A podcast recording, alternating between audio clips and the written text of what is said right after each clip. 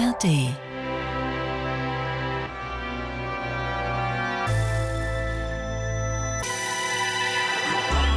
Radio 1 Hörbar Rust.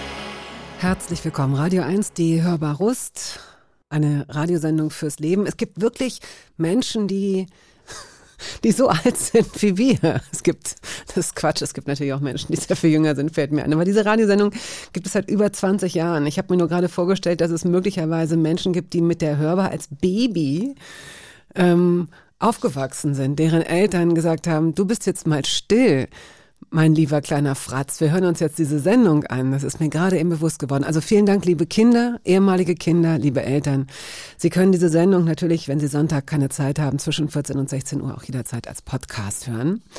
Woche für Woche sitzt hier ein besonderer Mensch, den wir zu Gast haben und der sich die Mühe gemacht hat, acht Songs aus seinem Leben herauszusuchen. Und wer das heute ist, erfahren Sie jetzt. Radio 1 Hörbar Rust 17.000 Menschen stehen vor Ihnen und freuen sich auf die kommenden zwei Stunden. So viele Leute? So viele Leute. Und am nächsten Tag wiederholt sich das Ganze. 17.000 Menschen stehen vor Ihnen, tanzen, singen und jubeln Ihnen zu. Die wenigsten von uns können sich das sicherlich vorstellen. Unser heutiger Gast allerdings muss sich an solche Dimensionen langsam gewöhnen. Zweimal ist die Wuhlheide, eine riesige Open-Air-Bühne in Berlin, ausverkauft. Danger Dan ist einer der erfolgreichsten Rapper des Landes. Und das, obgleich ihm einige der wesentlichen Merkmale der ja nicht gerade zimperlichen Hip-Hop-Szene fehlen. Danger Dan ist nämlich weder homophob noch misogyn. Und das lässt er seine Zuhörerinnen und Zuhörer mit Nachdruck spüren. Der 1983 in Aachen als Daniel Pongratz geborene Musiker, der auch Teil der Antilopen Gang ist, spielt zwar mit Tönen und Worten, aber seine Botschaften sind klar. Ein gutes Beispiel dafür ist die erfolgreiche Ballade Das ist alles von der Kunstfreiheit gedeckt. Sie klimpert vermeintlich harmlos mit den Wimpern, während sie als trojanisches Pferd sehr direkt die Demokratiefeinde jedweder Couleur benennt. Herzlich willkommen, Daniel. Hallo, schön, dass ich da bin und schön, dass ich mir das hier angucken kann ja. mit dem Hund auf dem Schoß. Das ist sehr gemütlich hier. Ja, das freut mich. Ich habe jetzt angefangen, äh, mir so ein paar Sachen über dein Leben durchzulesen, natürlich in Vorbereitung auf diese Sendung. Und dein Leben muss ja momentan irre viel Energie kosten. Also jetzt gerade so die letzten zwei, drei Jahre. Was sind die Dinge, die dir Energie geben und was sind für dich persönlich die größten Energiefresser? Gute Frage. Also ich glaube, ich fürchte, dass äh, es Dinge gibt, die mir sowohl Energie geben als auch in mir Energie rauben. Also es, es passiert ja unglaublich viel die letzten beiden Jahre waren wie im Rausch. Es gab mhm. so ganz viele schöne Momente, auch ganz viele Träume, die so in Erfüllung gegangen sind. Und ähm, das macht unglaublich Spaß und motiviert total. Und gleichzeitig ist es auch ganz schön viel auf einmal. Mhm. So. Und ich, ich kann, also ich glaube, dass so zu Konzerte zum Beispiel einerseits mich total müde machen und ganz viel Energie ziehen und mhm. auf der mhm. anderen Seite ich aber auch total beseelt und berauscht aus so Konzerten wieder rausgehe und mich drüber freue. So. Du hast gerade gesagt, dass ähm, so einige Träume in Erfüllung gegangen sind. Es gibt ja ziemlich viele Leute, die früher mal gesagt haben, ich will Rockstar werden oder ich will prominent werden oder ich will ein, ein erfolgreicher Sänger, eine erfolgreiche Sängerin werden. Ist das einer dieser Träume, die du hattest? Also ich, also tatsächlich habe ich irgendwie letzte Woche einen alten Freund getroffen, äh, der, der meinte, Daniel, wie hast du das eigentlich gemacht? Ich hätte ihm vor zehn Jahren erzählt, er hat mich gefragt, was ich machen will. Und dann habe ich gesagt, ach, ich werde jetzt Popstar. Mhm. Und ähm, ich glaube, ich habe das aber so lapidar daher mhm. gesagt. So, aber mhm. der hat das tatsächlich geglaubt. Ich habe schon den Traum immer gehabt, irgendwie, dass ich gern Musik machen würde. Ich habe auch davon geträumt, äh, viele Konzerte zu spielen, von Musik leben zu können und so. Aber das, was jetzt gerade passiert, übersteigt, um ehrlich zu sein, auch vieles, von dem ich mich zu träumen getraut hätte. Also die Idee, ich spiele zweimal hintereinander in der Wuhlheide oder mhm. in der Elbphilharmonie oder im Konzerthaus mhm. Berlin, das, äh, das habe ich mich nicht getraut zu träumen. Also mir hätte das gereicht, äh, wenn das SO 36 mal ausverkauft gewesen wäre. Es heißt ja, man soll sich genau überlegen, was man sich wünscht, es könnte in Erfüllung gehen. Und das eine ist natürlich äh, super, du kannst jetzt äh, von der Musik leben. Und es tut mir auch leid, dass auch dieses Gespräch, wie viele andere Interviews, die du zurzeit führst, dieses äh, das Thema nicht ganz ausklammern äh, wird und kann, weil es Mhm. natürlich auch eine interessante Sache ist und jetzt untrennbar zu deinem Leben dazugehört. Und weil es auch für andere Leute sicherlich interessant ist, ähm, sich mal anzuhören, wie das ist, wenn so ein wenn so eine große Vision plötzlich Realität wird und die Menschen, die sich vorstellen, dass sie später mal berühmt werden, das war wahrscheinlich gar nicht, wie du so sagst, deine, deine erste Motivation, aber von der Musik leben zu können und ausverkaufte Konzerte zu spielen, die Leute ähm, happy zu machen. Damit gehen ja mit diesem Package, gehen ja aber auch andere Sachen einher. Ja, Und ohne dass du dich jetzt aktiv beschwerst, das möchte ich betonen, ich zieh's ja gerade aus dir raus, aber was gehört zu diesen eher negativen Begleiterscheinungen?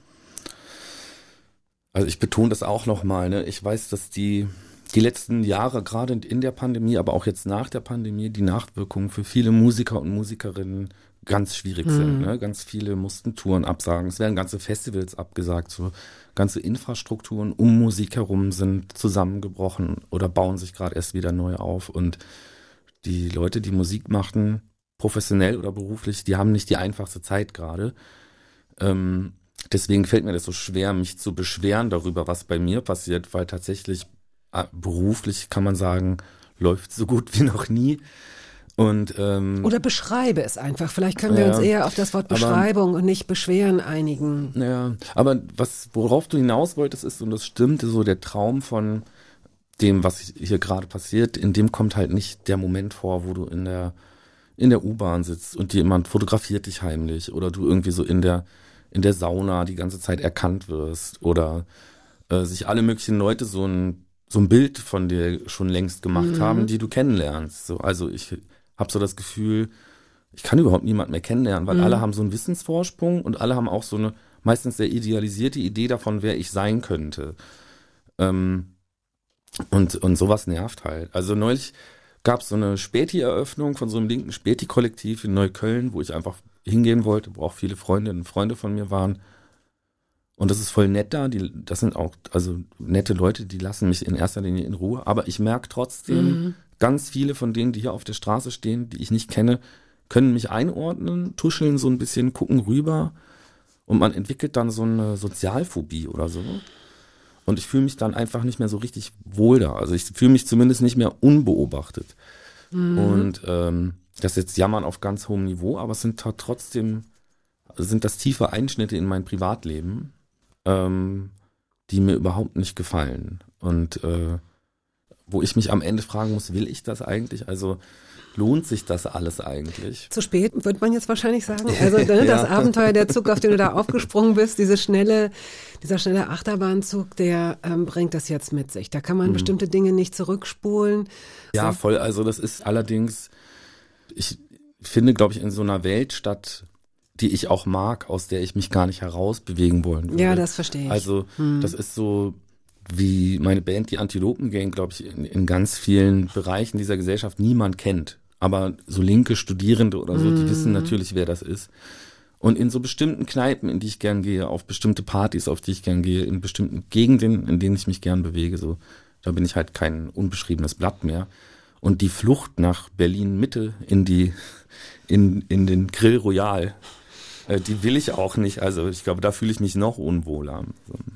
Probier alles aus in alle Ja. Richtungen, weil das gehört ja interessanterweise auch dazu und vielleicht auch unbarmherzigerweise, dass du anderen Leuten überhaupt kein Bild schuldest. Also man ist in Bewegung und auch dein Kopf ist in Bewegung. Und wenn du plötzlich merkst, du hast zum ersten Mal die Kohle, um dir Garnelen im Grill Royal zu leisten und du hast sogar Bock, irgendwie noch zwei Leute mitzunehmen und die einzuladen, dann äh, ist es an niemandem, dich dafür zu verurteilen, finde ich. Ne? Oder vielleicht gehst du mit dir selbst ins Gericht und sagst, hätte ich das früher auch gemacht. Aber vielleicht denkst du, ja, es ist okay, hat gut geschmeckt, mache ich vielleicht nächstes Jahr wieder. Es, es fühlt, also im Moment ist die Vorstellung davon immer, äh, um ehrlich zu sein, so als ob ich da eigentlich gar keine Lust drauf haben Ja, dann könnte. ist es so, ist doch auch okay. Ich, ich freue mich über ein Picknick äh, Ja. Und ich, ich sitze gern am Kanal und trinke einen Aperol Spritz. Ist okay. Ich will nur darauf hinaus. Du sagst, ne, du, ist es eine bestimmte Gruppe, man könnte jetzt auch Bubble sagen, da gibt's Erwartungen an dich, die gab es schon, bevor du sehr bekannt und erfolgreich geworden bist, weil man kannte dich so. Und du gehst ja auch mit politischen, deine Texte haben politische Aussagen und kritisieren bestimmte Zusammenhänge. Nichtsdestotrotz verändern sich Menschen und das bessere Argument gewinnt. Und es kann sein, dass es schon für manche Leute reicht, dass du fünf Zentimeter weiter nach rechts, was immer das bedeutet jetzt in diesem Bild, rutschst und Leute das Gefühl haben, ah, guck, weißt du, jetzt, jetzt verkauft er die Wohlheide aus und jetzt sagt Ist- er ist sowas. er auch noch Jetzt ist er ja so. Die Garnelen im Jetzt ist Grill Royal, das. Schwein. Echt. Gestern noch spät die Eröffnung. Ist doch alles nur Imagepflege. Ach, das Leben ist schon nicht leicht, ne? Oder vielleicht auch doch. Ist es eher leicht oder eher schwer? Ich glaube, man kann sich das irgendwie, also ich kann mir das sehr gut gestalten schon. Also mir macht das meiste, deswegen meine ich ja auch, das Jammern auf hohem Niveau. Mhm. Mir macht das meiste Spaß. Ich bin in der dekadenten Position, dass ich gar nicht so viele Freundinnen oder Freunde suche, weil ich einfach einen sehr tollen Mhm. Freundeskreis habe, mit ganz vielen Leuten umgeben bin. Und das macht mein Leben auf jeden Fall recht leicht. Wir äh, beginnen mit einem Song von dir. Und lass ihn uns vielleicht erstmal spielen und dann sagst du was dazu, Tesafilm? Das Lied ist ein sehr einfaches Lied, was wir jetzt spielen und eignet sich sehr gut für alle, die mit dem Klavierspielen anfangen möchten, denn es besteht nur aus zwei Tönen. Das sind die beiden Töne und das Lied heißt Tesafilm.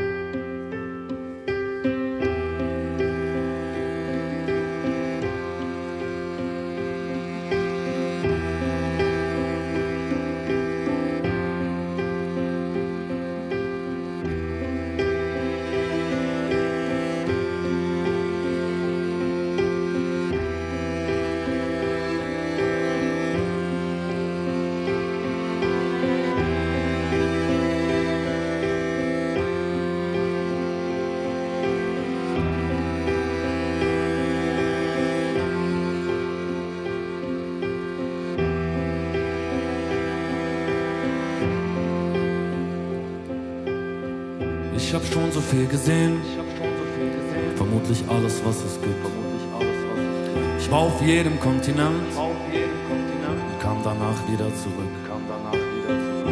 Ich habe viele Mädchen und viele Jungen schon geküsst.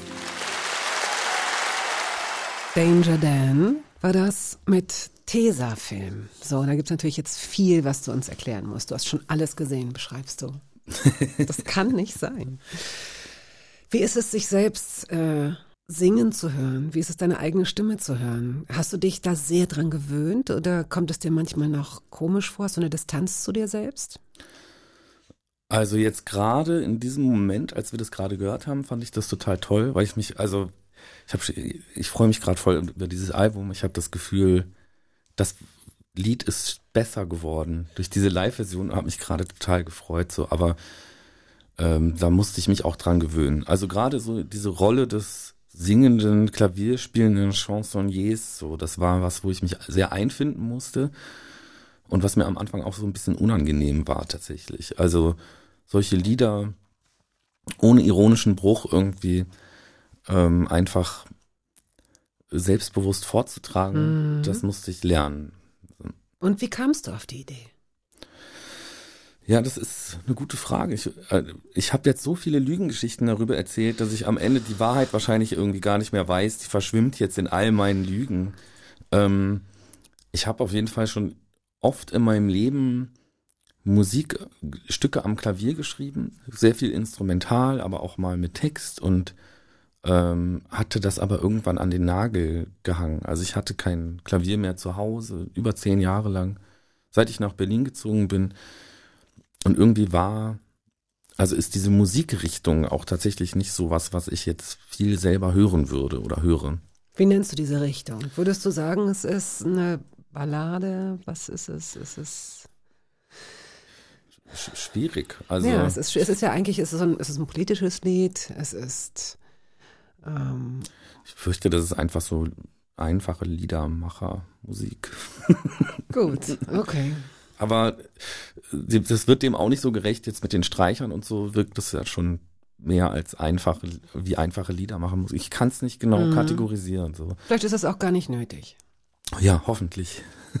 hoffentlich äh, muss man nicht, muss ich das nicht selber auch noch kategorisieren. Und sprengt das vielleicht auch jede Schublade, die ich selber hätte in meinem Kopf. So. Genau, das musste ich erstmal ein bisschen lernen. Also mich als, ich kannte mich schon als Rapper von Aufnahmen, wo ich noch ein bisschen mehr rumgebrüllt habe, wo ich vielleicht auch viel mehr eine Rolle gespielt habe, die es einfacher macht, so. Und jetzt mit diesen Klaviersachen, das ist doch sehr viel unmittelbarer. Und da fand ich das auch, ich fand das auch schön, die Idee, eben Sachen mal nicht immer ironisch zu brechen. Aber ja, da gehörte so ein gewisser Mut zu. Also ich weiß noch, wie ich in meiner WG das äh, erstmalig Leuten vorgespielt habe und mich da wirklich geschämt habe. So. Geschämt. Ja. Ist eine, also das, das, der Song ist ja auch die Art des Vortrags, das Minimalistische und Mhm. der Inhalt ist ja schon eine Entblößung. ja, Ist das der Grund, ist, äh, warum du dich geschämt hast? Oder weil es einfach so anders war als das, was du vorher gemacht hast? Ich glaube, weil es sehr anders war, weil es auch irgendwie sehr durchlässig tatsächlich ist. Also schon, wie du sagst, Entblößung. Aber es ist einfach sehr weich. So. Oh, guck mal, das ist ein Eichhörnchen. ist wieder da. Oh Das- nein, das ist, ist, das süß. das ist Hören. Das kann jetzt im Radio niemand hören, aber genau in dem Moment kommt hier ein kleines Eichhörnchen an die, ans Fenster und ich freue mich wie ein Kind. Sehr schön. Ja, es kommt auch gleich wieder gelaufen. Guck, jetzt kommt es so. Was wir noch gar nicht angemessen abmoderiert haben, ist, das war gerade eine Radio-Weltpremiere. Bei Das diesen, war, ja, nicht nur eine Radio-Weltpremiere, also ja, das Album ist ja noch nicht mal draußen, das war eine Premiere. Also wir haben das Lied sonst noch nicht zugänglich gemacht. Das war, ihr wart gerade die Ersten, die es hören konntet. Hurra! So, aber wenn Sie dieses Gespräch hier gerade im Radio hören, als, als, als hörbar, als Radiosendung, dann ähm, rufen wir Ihnen zu, Freitag und Samstag sind die beiden Konzerte in der Wuhlheide, vielleicht schon ausverkauft, vielleicht auch nicht. Aber das sind auch die beiden Tage, an denen das neue Album rauskommt. Das neue, alte, neue Album. Genau. Also das alte Album in einer Live-Version, aber tatsächlich sind da auch noch weitere Stücke aus meiner Diskografie, die wir extra nochmal neu interpretiert haben. Und Miriam hat mir gerade zugeflüstert, wir können äh, zwei Tickets sogar noch verlosen. Obwohl ich, ist wirklich schwer, an die Tickets ranzukommen. Für den 2. Juni. Also für all diejenigen, die es als Podcast hören, sorry. Vielleicht hören sie es noch rechtzeitig als Podcast, aber wenn jetzt zum Beispiel schon Dezember ist, ist der Zug abgefahren. Wie auch immer. Am Ende der Sendung verlosen wir zwei Tickets für den 2. Juni, für die Wuhlheide, Danger Dan. Und äh, jetzt spielen wir erstmal die nächste Musik. Daniel? Wo ist denn die, die Narbe von deiner Ratte? Äh, schau mal hier, das da ist die Narbe von Scotty. So hieß meine Ratte. Ähm, die sieht man besonders gut, wenn ich das Handgelenk so hoch mache. Dann gibt es hier eine richtige Kerbe. Die hat wirklich ein richtiges Stück aus dem Handgelenk rausgebissen und dann, wie, wie so ein Eichhörnchen auch Nüsse isst, was hier gerade vorm Fenster war, so Oh nein, und dann so in den, in den Händen gedreht und dann so, Igitte. Das hast du dir noch richtig angeguckt. Ja, das habe ich noch vor Augen. Oh mein Gott. Scotty, wie lange ist die auf dir, wie lange habt ihr zusammen? Ich krieg das, äh, ich weiß nicht mehr, wie viele Jahre oder ob es nur Monate waren.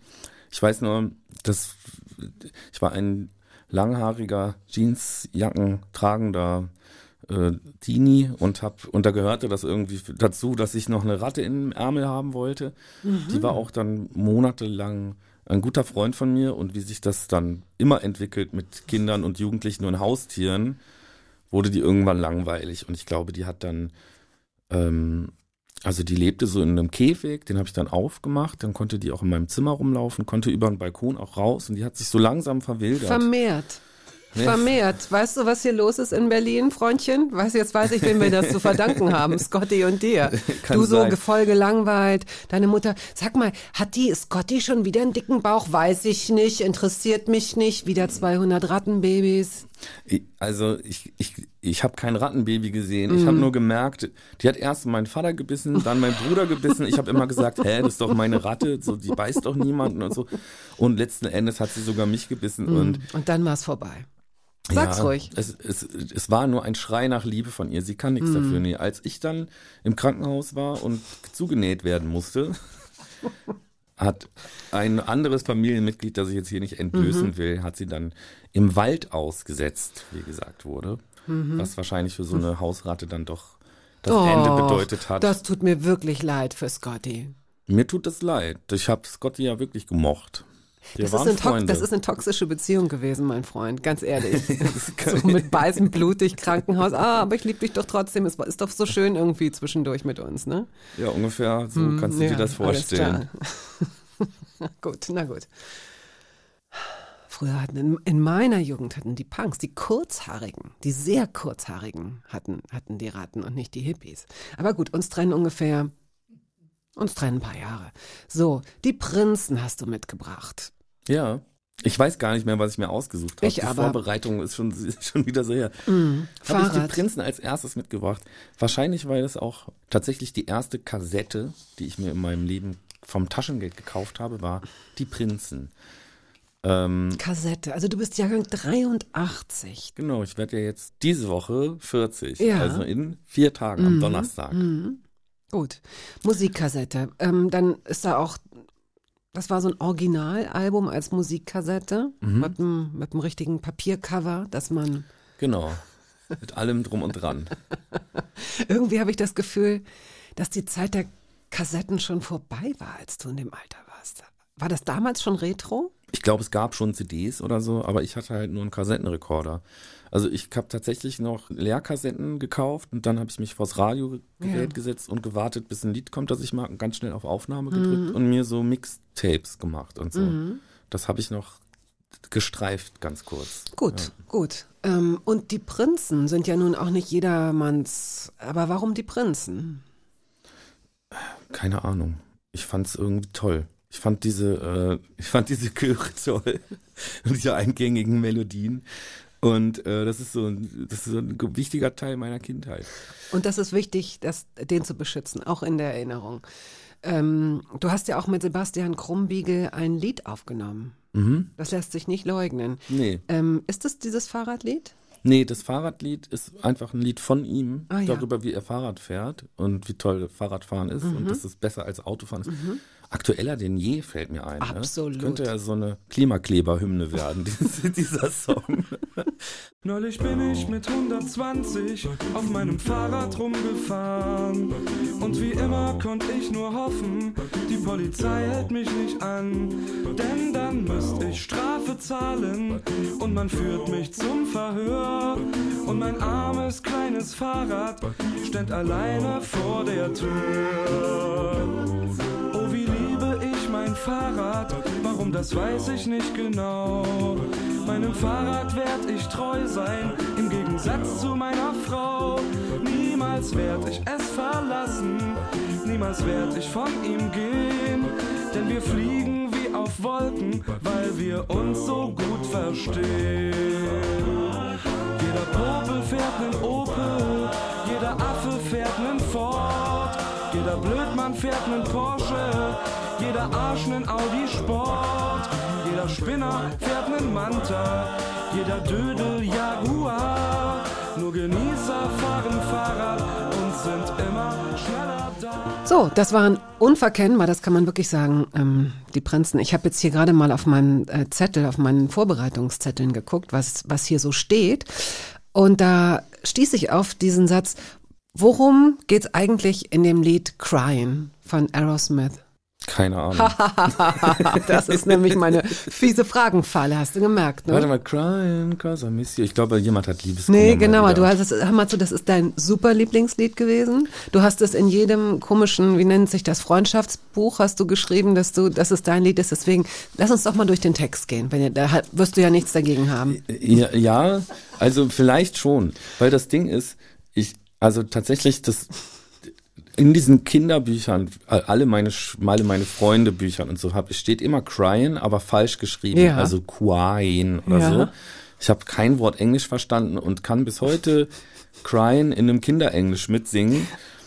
Und äh, das äh, überhaupt keinen Sinn ergibt. Ich so. weiß, das ist die ich, Falle. Das ist das Gemeine von mir. Ich habe jetzt aber Angst, dass, dass, dass Mhm, der Text total scheiße Nein, ist. ist er nicht. Nee, Nein, pass auf, wir singen jetzt gemeinsam den Refrain, a cappella, Mhm. weil ich habe den Song noch nicht vorbereitet. I was crying when I met you. Now I'm crying, don't forget you. so I'm trying to Oh. forget you. Okay. Und die, was könnte als nächstes kommen? Ja, jetzt Fantasie Englisch. Was away. Hey. Ja, genau. Your love is sweet misery. Aha. Und dann I was crying just to get you. Und dann sagt er einmal so mit ganz viel Druck, cry. So. Ja, fast. Now I'm drying, cause I let you Oh. do what you do down on me. So. Also für, auch für all diejenigen, und das, das Lustige ist ja, und das Interessante, dass das Gehirn sich aussucht, was es hört und was es nicht hört. Also ich habe das auch sicherlich schon ein paar Mal in der Hör, weil ich mich immer wieder darüber wundere und fasziniert bin davon, dass es mir gelingt, Musik anzuhören, als wären es Silben, die aneinander hängen. Also Inhalt, Fragezeichen. Erst wenn ich anfange, mich bewusst darauf zu konzentrieren, gelingt es mir. Und dann kann es eben sein, dass altvertraute Lieder plötzlich mir zeigen, welche Geschichte sie eigentlich in sich tragen. Und meistens geht das ja gut. In den seltensten Fällen sind das Lieder, die sagen, äh, töte deine Ratte im Zweifel oder so. Das wäre jetzt sehr unsensibel. sitzt eine Ratte im Wald aus Ja. und lass sie verhungern, brutal. ähm, Ja, toll, dass das geht, dass das Gehirn das macht. ja, also ich und ich muss aber sagen, mir gefällt das in so einem Kinderenglisch, wo man einfach mitsingen kann, ohne dass man Ja. weiß, was man da singt. Ja. Gefällt mir das Lied schon gut genug. Ich muss jetzt den Text gar nicht lernen. Nee, musste nicht. Aber, aber letztendlich ist es ja so, und das, darauf will ich ja auch hinaus, dass, das, dass dein Gehirn dir möglicherweise, aber wenn du das willst, die zweite Version, diese Option zur Verfügung stellt. Denn die, ähm, das Vokabular, das ich ja jetzt hier gerade vorgelesen habe, ist ja eins, das, das, da kennst du alle Worte. Also du könntest das, wenn du dich jetzt drauf konzentrierst, Ich hab's aber um ehrlich zu du hast es schon wieder vergessen, ne? Nee, ich habe auch das Ende nicht verstanden. Also das Dryen heißt doch trocknen, Ja, oder? wahrscheinlich. Und Dryen, und was meint er? Was, dass was, was meint er denn? Wahrscheinlich, vielleicht die Tränen, die getrocknet werden. Also nochmal. I was crying when I met you. No, I'm trying to forget you. Your love is sweet misery. I was crying just to get you. Now I'm drying cause I let you. Okay, du, das ist ein, das ist ein, das ist ein bewusster Einwand. Vielleicht, sagen wir mal, es sind die Tränen gemeint. Ich, ich trockne aus, ich brauche einen Drink, äh, ich trockne aus. Vielleicht auch, weil es zu selten regnet. Vielleicht auch ein Hinweis auf die Vielleicht auch bevorstehende einfach nur so so ein Zweckreim. Er hat, es hat ihm einfach noch irgendwas auf Cryen gefehlt. Er So. hat jetzt Dryen genommen. Brian, Und er, das ist so, Fantasieenglisch für ihn auch selbst, weißt vielleicht du? hat's überhaupt gar keinen so. Ich, Er ist vielleicht Bulgare und er kann gar kein Englisch. und Er macht das er selbst lacht, so. er lacht einfach so. So, us and, genau. Und das ist auch selbst das ist nicht schlimm. Oder er muss mal seine Wäsche endlich selber aufhängen. Vielleicht Oder ist es so- das vielleicht einfach. ist es einfach Frau dryen, ist weg ja. und jetzt muss er Ja. sich, kann er sich Ja. endlich mal selber um den Carework kümmern und hängt die Wäsche einfach selber auf. Now I'm trying just to get through. ja, natürlich. Es ist alles möglich. Ja. Das ist die Art, wie ich ähm, mein Abitur dann doch gekriegt habe, weil ich in so Laberfächern dann irgendwelche Versionen von Interpretationen erfinden konnte, wo dann so eine Kunstlehrerin auch den Kopf so schräg gelegt hat und gesagt, ah ja, so habe ich das noch nie gesehen. Und ich habe nur gedacht, oh Gott, oh Gott, damit komme ich niemals durch. Aber gut. Ähm, wenn wir schon von Liedtexten sprechen, möchte ich an dieser Stelle ein ganz subjektives Lob aussprechen, nämlich meins. Ähm, ich bin nicht so eine Videoschauerin. Das war ich früher schon nicht, als die Musikvideos aufkamen, weil ich immer das Gefühl hatte, ein Lied muss auch so eine gewisse wenn ich jetzt sage Unschuld, das ist doof, aber die visuelle Komponente gibt ja dann schon was vor. Ne? Wenn es ein Liebeslied ist und ich sehe dann da so ein Paar, das immer sich durch Laken wälzt oder in, durch so ein Watt rennt oder so, dann werde ich diesen Song immer mit diesem Wattrennen verbinden. Aber vielleicht will ich das gar nicht. Nichtsdestotrotz sind nicht zuletzt durch Gäste wie dich oder Philipp Grütering von Deichkind habe ich mal wieder in Vorbereitung mir Videos angeschaut und bin total hingerissen und fasziniert, was euch immer noch für Geschichten einfallen. Was für tolle Sachen da auch in euren Videos als Antilopengang oder auch als Danger Dan. Also falls auch Sie, liebe Zuhörerinnen, lieber Zuhörer, sagen, es ist eigentlich gar nicht mein Fall, das sind tolle Kurzfilme, sehr geistreich, sehr schön. Zum Beispiel der Song Trendig, fand Mhm. ich, äh, fand ich schön. Oder auch Verliebt. Mhm. Und da begeistert mich dieser eine Satz besonders, äh, wo es darum geht, ein einziger Satz kann reichen und man ist nicht mehr verliebt. Man findet den anderen doof. Ja, also ich glaube etwas, was, was alle kennen, also gerade auf der Suche nach Liebe, ne? Die irgendwie so daten oder irgendwen kennenlernen auf einer Party, im Park, äh, Passantinnen, Passanten. Und du denkst so, ah, voll nett und freust dich schon und auf einmal kommt so, So ein Satz. irgend so was komplett Oh. Blödes. So. Ich habe mir drei Sätze überlegt und ich möchte aber, dass du dir auch in der Zeit noch einen Satz überlegst, der es sein könnte, ja? Also, du findest jemanden toll, man küsst sich und denkt so, okay, wir gehen jetzt auf was essen und dann machen wir was ganz Tolles. Tolles zusammen. Und dann sagt der, also ich glaube zwar nicht alles, was die Leute über Hillary Clinton sagen, aber das mit dieser Gesichtscreme aus Kinderblut, das ist ja schon echt ziemlich hart, ne? Ja, das ist schon Liebestöter. Wow. ja. Jetzt du. Ähm, also bei meinem letzten Indienurlaub habe ich nur eine Rückführung gemacht und reicht schon. Das reicht schon. Das ist toll. Ich habe noch. Sag mal, hast du mein Crystal Burke T-Shirt irgendwo gesehen?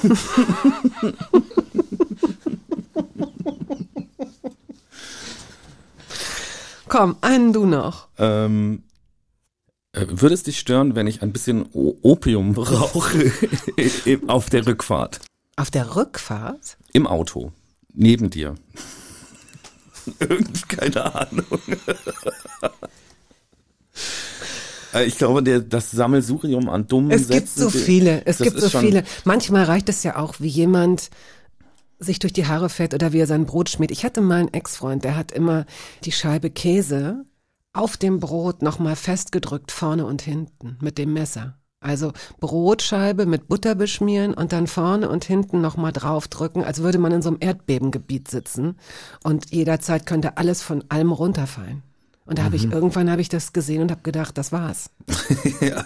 ja, manchmal sind es so banale Dinge, die aber einfach Bände sprechen. Ja. Und oft sind sie dann nur der, ne, der, der Tropfen, der das Fass und so weiter und so fort. Worüber sprechen wir denn hier? Spielen wir doch einfach wieder Musik und zwar ähm, die massiven Töne, bevor wir auch mal was Biografisches vielleicht. Wo ging dein Leben los? Wie ging dein Leben weiter? Ich habe die so ausgesucht extra, die Lieder, dass die eigentlich weiß ich. biografisch sein könnten. Ja. Hätte man das chronologisch gemacht, dann hätte man erst Crying gespielt, Mhm. Weil ich weil ich das wirklich so, als ich gerade äh, gelernt habe zu schreiben. Hast du aber nicht ausgesucht, wenn ich dich darauf mal hinweisen Hab darf. ich das Steht nicht? Hast nicht das? auf, hab ich Ah, ausgesucht. entschuldige, ja. dann habe ich das Mhm. nicht aus. Aber die Prinzen, weil das mein erstes, wirklich die erste Platte war. Mhm. Und ich finde auch, dass mich das stark beeinflusst. Check, also wenn man sich jetzt so Lieder anhört von mir, sowas wie Lauf davon, da sind auch so Chöre und so, das klingt voll wie die Prinzen. Also auch, auch, auch wenn das jetzt nicht die, die coolste Inspirationsquelle vielleicht ist, aber ähm, ich finde, also merke, dass mich das total äh, beeinflusst hat, dass ich als Kind so viel die Prinzen gehört habe. Ich mag so Harmonien und so Chorgesänge und so. Und Nichtsnutz von den massiven Tönen habe ich mitgebracht, weil ich glaube ich dann irgendwann, als ich so jugendlicher und älter wurde, irgendwann Hip-Hop so in mein Leben kam und ich mich mit dem Lied unglaublich stark identifizieren konnte. Da geht's auch um jemand, der, der nicht so richtig weiß, wo er hingehört, was er machen will und Mhm. aus seiner Ausbildung schmeißt und so, aber einfach sagt, ich will eigentlich Musik machen, will auf Tour gehen und hab Bock, Musik zu machen. Und ich äh, kenne dieses Gefühl und kannte das auch da schon. Und das war eins meiner liebsten Rap-Stücke aus den 90ern. Ich glaub's kaum, ich seh es vor mir, als wäre es gestern. Ich im Verkaufsraum und die Kollegen lästern wieder über das Fachgeschäft gegenüber mit dem Vordach. Ich seh sie lachen und es ist kurz vor acht. Mich im Anzug, Hemd und Krawatte. Die Berufsschulbank und die ganzen Tags auf der Deckplatte. Kunden, die sich beschweren, wie ich abends aus dem Laden gehe, auf dem Boden sehe, ohne mich zu wehren. Die Debatten mit dem Vater, die ich führte, über die Zukunft. Man zwang mich zur Vernunft, doch was ich fühlte oder spürte, blieb tief in mir verborgen. Ich machte mir selbst Sorgen darüber, wie mein Leben verlief. Ich war das Problemkind, das dauernd die Schule versteht. Die massiven Töne waren das, mitgebracht von Danger Dan, alias Daniel Pongrads, Musiker und Sänger der Antilopen Gang. Wenn Sie dieses Gespräch als Podcast nachhören wollen, dann oder auch andere Gespräche, dann gehen Sie in die ARD Audiothek oder zu YouTube oder auf irgendeine andere Podcast-Plattform und Sie finden dort auch Interviews mit Jan Delay, mit Monchi, Afrop, Judith Holofernes, Max Gruber alias Drangsal, Dirk von Lozo ähm, und vielen anderen. Jetzt sitzt hier eben Daniel Pongratz, fast 40. 39. ja, jetzt gerade noch 39. Noch ein Hauch. Und Bruder dreier Brüder. Vier Jungs haben deine Eltern in die Welt gesetzt. Ja, Mit welchen Abständen oder in welchen Abständen? ziemlich genau anderthalb Jahre alle. Mit einem deiner Brüder, ich glaube, er ist ein jüngerer Bruder, Tobias, hast du dich zumindest äh, auf musikalischer Ebene äh, am besten verstanden und tust es möglicherweise auch noch bis heute auf musikalischer Ebene. Auf musikalischer Ebene, ja. Wir Brüder, ich glaube, wir hierarchisieren nicht untereinander, wer jetzt, mit wem man sich am besten verstehen würde. Aber mit äh, Tobi arbeite ich seit jeher, seit ich Musik mache, zusammen. Wir hatten unseren ersten Auftritt zusammen schon in der Grundschule. Er am Schlagzeug, ich am Klavier. Und bis heute habe ich noch nie ein Album gemacht oder irgendwas äh, gemacht, wo er nicht auch die Finger mit im Spiel hat. Und während ich hier gerade sitze und mit dir rede, sitzt er im Büro und beantwortet ganz viele E-Mails. Also wir arbeiten immer im Team. So. Okay. Dieses musikalische, würdest du sagen, das liegt bei euch in der Familie? Gab es einen Großvater mit einem Akkordeon beispielsweise? Genau, es gab irgendwie ein Akkordeon des Großvaters. Mein, mein Vater hat auch schon in so einer Polit-Rock-Band gespielt. Meine Mutter spielt Gitarre und singt. Die hat mit uns Kindern richtig viel gesungen und richtig viel gemacht. Und auch meine Tanten und so, also tatsächlich mütterlicherseits meine Tanten, die sind richtig krass. Die können so mehrstimmig Volkslieder singen und so. Also ein, eine Familienfeier bei uns ist immer sehr musikalisch. Also hast du ähm, dieses vor anderen Singen, das ist ja für viele eine absolute Herausforderung. Ähm, vor anderen agieren sowieso, aber vor anderen singen ja noch mal mehr, ähm, weil auch Angesungene irgendwie reagieren müssen. Ich Ja. finde das schwierig, ne? wenn jemand auf dich zukommt und dich die ganze Zeit ansingt, was macht man denn dann? Lächelt man oder nickt man oder schließt man die Augen? Was tut man denn nur? Oder rennt man. oder rennt man, was bei eurer Familienfeier sicherlich nicht möglich gewesen ist. Aber erinnerst du dich an Familienfeiern, auf denen ihr gemeinsam um den Tisch gesessen, gestanden habt oder Noch viel schlimmer. Also äh, Familienfeiern, wo, wo dann so, meine Mutter hat noch ganz viele Schwestern. Und dann mussten wir da als Familie auftreten und als Familie ähm, zu irgendeinem Anlass, dann musste man was vorbereiten und dann mussten wir so Gedichte aufsagen und, und äh, als, als Familie, so als Band. also wie die. Kellys So- eigentlich, die Kelly Family, so die Pongrats. Ja, nur nicht ganz so, nicht ganz so verloddert. Jetzt wird dein Bruder wieder ein paar E-Mails mehr beantworten müssen. Das glauben mal. ähm, ja, ich glaube, Kellys trifft's nicht ganz, also eher so hobbymäßig so, aber ja, sowas mussten wir machen. In der Altershierarchie, wo bist du denn da? Ich bin der zweitjüngste und der dritte älteste. Klavierunterricht, wann ging's los? Ich glaube, so mit sieben bis ich so neun war oder zehn. Hast du das gerne gemacht? Klavierspielen habe ich super gerne gemacht, aber Klavier lernen so nach Noten und mit Systemen und so mit Hausaufgaben und sowas. Und eine Woche später kommt der Klavierlehrer wieder und dann merkt er, dass ich das gar nicht geübt habe und so. Das habe ich nicht gern gemacht. Hast du denn Noten äh, verinnerlicht? Weil es ist ja so ein, einmal so ein, so ein Nadelöhr, durch das man durch muss. Und es gibt aber auch immer noch ich diesen Trick drau draußen, rum- also so Sachen auswendig zu lernen. Wahrscheinlich war das dann dein Weg. Das war mein Weg. Ich kann bis heute keine Noten. Also ich weiß so C, D, E, F, G, A, H, C so, und du und Moll auch. Aber diese Notenschrift, ne, mit diesen Punkten und den Strichen und den Fähnchen und all das, das da habe ich überhaupt nichts mit zu tun. Kann ich nicht. Ich habe kein absolutes Gehör oder so. Und ich kann dir auch nicht mehr, also nicht mal einen Einzelton in dieser Notenschrift könnte ich dir zuordnen, glaube ich. Ärgert dich das manchmal? Weil es ja auch eine Art von Grammatik ist oder sein könnte. Also, um ehrlich zu sein, nicht. Irgendwie habe ich da gar keine Lust drauf. Also es gibt schon so ein paar Sachen, die ich gerne können würde. Also zum Beispiel für Orchester schreiben kann ich nicht. Ich weiß nicht, in welcher Range bewegt sich eine Cello und eine Bratsche und eine Geige. Und so, dass ich das ausnotieren könnte, dass das dann ein Orchester schreiben könnte oder so, das kann ich nicht. Mhm. Ich müsste halt mir MIDI-Signale erspielen und so. Ich kann halt Orchestersätze programmieren am Computer und dann brauche ich jemanden, der, ähm, der das für mich übersetzt, so dass ein klassischer Musiker Mhm. das auch verstehen und lesen kann. Und in diesem Übersetzungsvorgang passiert ja auch wieder unglaublich viel. Also da ist ja ganz viel Handschrift dann noch von jemand anders drin. Also und ich selber könnte das halt nicht. Also ich müsste das, sowas müsste ich in meinem Team machen, das ist ärgerlich, aber das ist auch nicht so schlimm, weil ich jetzt auch nicht die ganze Zeit Orchestersätze schreiben wollen würde. Und wenn du einen Song komponierst, wenn du ein, wenn du ein Lied schreibst, nimmst du das dann auf? Also im Sinne von, dass du die Melodie in, in, in dein Smartphone singst, in so eine ähm, Record-Version Mhm. und das wird dann sozusagen durch eine App oder durch jemanden, der davon was versteht, übersetzt in Noten im Zweifel.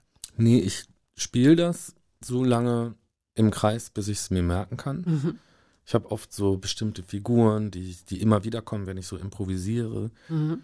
Und irgendwann komme ich an den Punkt, wo ich, wo ich das anfange zu strukturieren und Texte zu schreiben und so. Dann muss ich das aber sofort aufnehmen. Also ich kann leider nicht jetzt über mehrere Tage an einem Lied arbeiten. Mhm. Ich glaube, es arbeiten in mir über mehrere Tage Lieder, aber wenn ich mich hinsetze und das dann schreibe, dann muss ich das sofort zu Ende schreiben, weil ich das sonst nicht archivieren kann. Und meistens spiele ich dann erst das Klavier und singe dann den Text. Und dann habe ich schon mal eine Skizze und wenn, wenn die Skizze da steht, dann kann ich auch an der weiterarbeiten. Aber Mhm. ich muss das sofort machen, Mhm. sonst ist die Idee weg oder sonst fange ich halt wieder von Null an. So. Get Going hast du mitgebracht. Aha. Sebastian Sturm. Gibst du uns eine kurze Erklärung dafür? Also das, äh, das die erste Band, mit der ich professionell Musik gemacht habe und durch Europa getourt bin und so, das war Exile Airline, die Backing-Band von Sebastian Sturm. Mhm. Und in diesem Lied Get Going hört man mich tatsächlich auch Chöre singen. Und Basti ist bis heute ein ganz enger Freund von mir. Und diese Phase, ich habe halt wirklich für ein paar Jahre als Reggae-Backing-Band-Musiker gearbeitet. Die war richtig schön. Ich habe äh, liebe bis heute auch Reggae und Get Going, finde ich, ist eins der schönsten Lieder von Basti. Den Text finde ich auch ganz toll. Genau, deswegen habe ich das mitgebracht.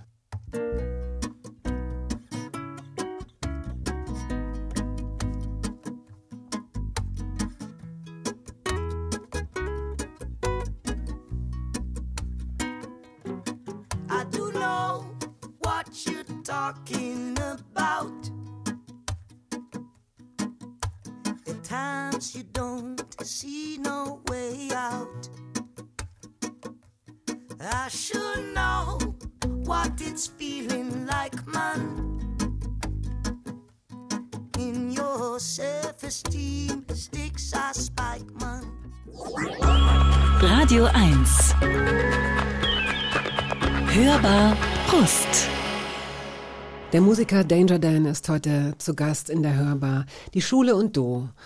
Keine glückliche Liaison. Ähm, ich glaube, es gab elf oder zwölf Schulwechsel, von denen zwei Umzügen geschuldet waren. Aber der Rest, was war das? Warum? So richtig auf die Schliche komme ich dem auch nicht. Also ich, das, jedenfalls ist meine Bildungsbiografie ein Sammelsurium von Misserfolgserlebnissen. Ich und die Schule wurden nie gute Freunde. Ich habe schon die erste Klasse wiederholt. Dein Vater ist ähm, Professor für Pädagogik. Deine Mutter hat, glaube ich, auch irgendwas, was ist Supervisorin. Supervisorin, ja. Für die muss das ja äh, ein riesengroßes Rätsel gewesen sein, oder nicht? Ich, ja, also das war bestimmt auch ein Rätsel für die. Aber ich glaube, die haben irgendwann, also die sind schon ganz toll so. Und ich glaube, denen war in erster Linie wichtig, dass ich glücklich werde und nicht unbedingt, dass ich äh, gute Schulnoten habe. Total, aber die aber- machten sich, machten sich natürlich trotzdem Sorgen. So. Und das ist natürlich auch irgendwie doof, wenn ein Kind, das man hat, irgendwie ständig von der Schule fliegt und irgendwie ähm, Scheiße baut und so. Und wenn es das ist, also ohne das wertend sagen zu wollen, also wenn ein Kind in der ersten Klasse sitzen bleibt oder, oder wiederholen muss, dann ist es ja offenbar irgendwie gedanklich nicht vorbereitet oder hat, würdest du sagen, kannst du dich überhaupt an die Zeit erinnern? Bist du in der Lage, den, dieses, diesen kleinen Jungen, hast du da noch Erinnerungen dran? Nee, ne? Mir, bei mir verschwimmen Mhm. Kindheitserinnerungen sehr. Also ich, aber ich habe insgesamt so ein Problem, äh, bestimmte Erinnerungen bestimmten Zeiten zuzuordnen Mhm. und so. Ich glaube, alles, was mehr als zwei Wochen her ist, ist bei mir immer so ein Haufen Matsch und ich krieg's gar nicht so richtig sortiert. So, ne? Im Nachhinein glaube ich, also ich habe letztes Jahr, November, meine Freundin meinte so, hier, ähm, ich habe sie gefragt, warum, eigentlich meine Schuhe von innen immer so schmutzig sind. Und da meinte sie, naja, weil du deine Füße immer aneinander reibst, wegen dem ADHS. Und dann habe ich gesagt, wegen was? Und dann guckte die mich an und meinte, du weißt das gar nicht? Nach irgendwie vier Jahren Beziehung. So. Und ähm, hat voll gelacht und meinte, Daniel, das liegt völlig auf der Hand, dass du ADHS hast. Und ich sagte, hä, was? Nee. Und dann bin ich tatsächlich zu in eine psychiatrische Kli- äh, Praxis gegangen in Berlin und habe einen Termin gemacht für eine professionelle ADHS-Diagnostik. Und der Termin war auf anderthalb Stunden ähm, angesetzt. Ich sollte auch so alte Schulzeugnisse von mir mitbringen und so. Und äh, das hat keine anderthalb Stunden gebraucht. Also die, die Frau, die da das diagnostiziert hat, hat nach einer halben Stunde gesagt, Herr Pongratz, das liegt völlig auf der Hand.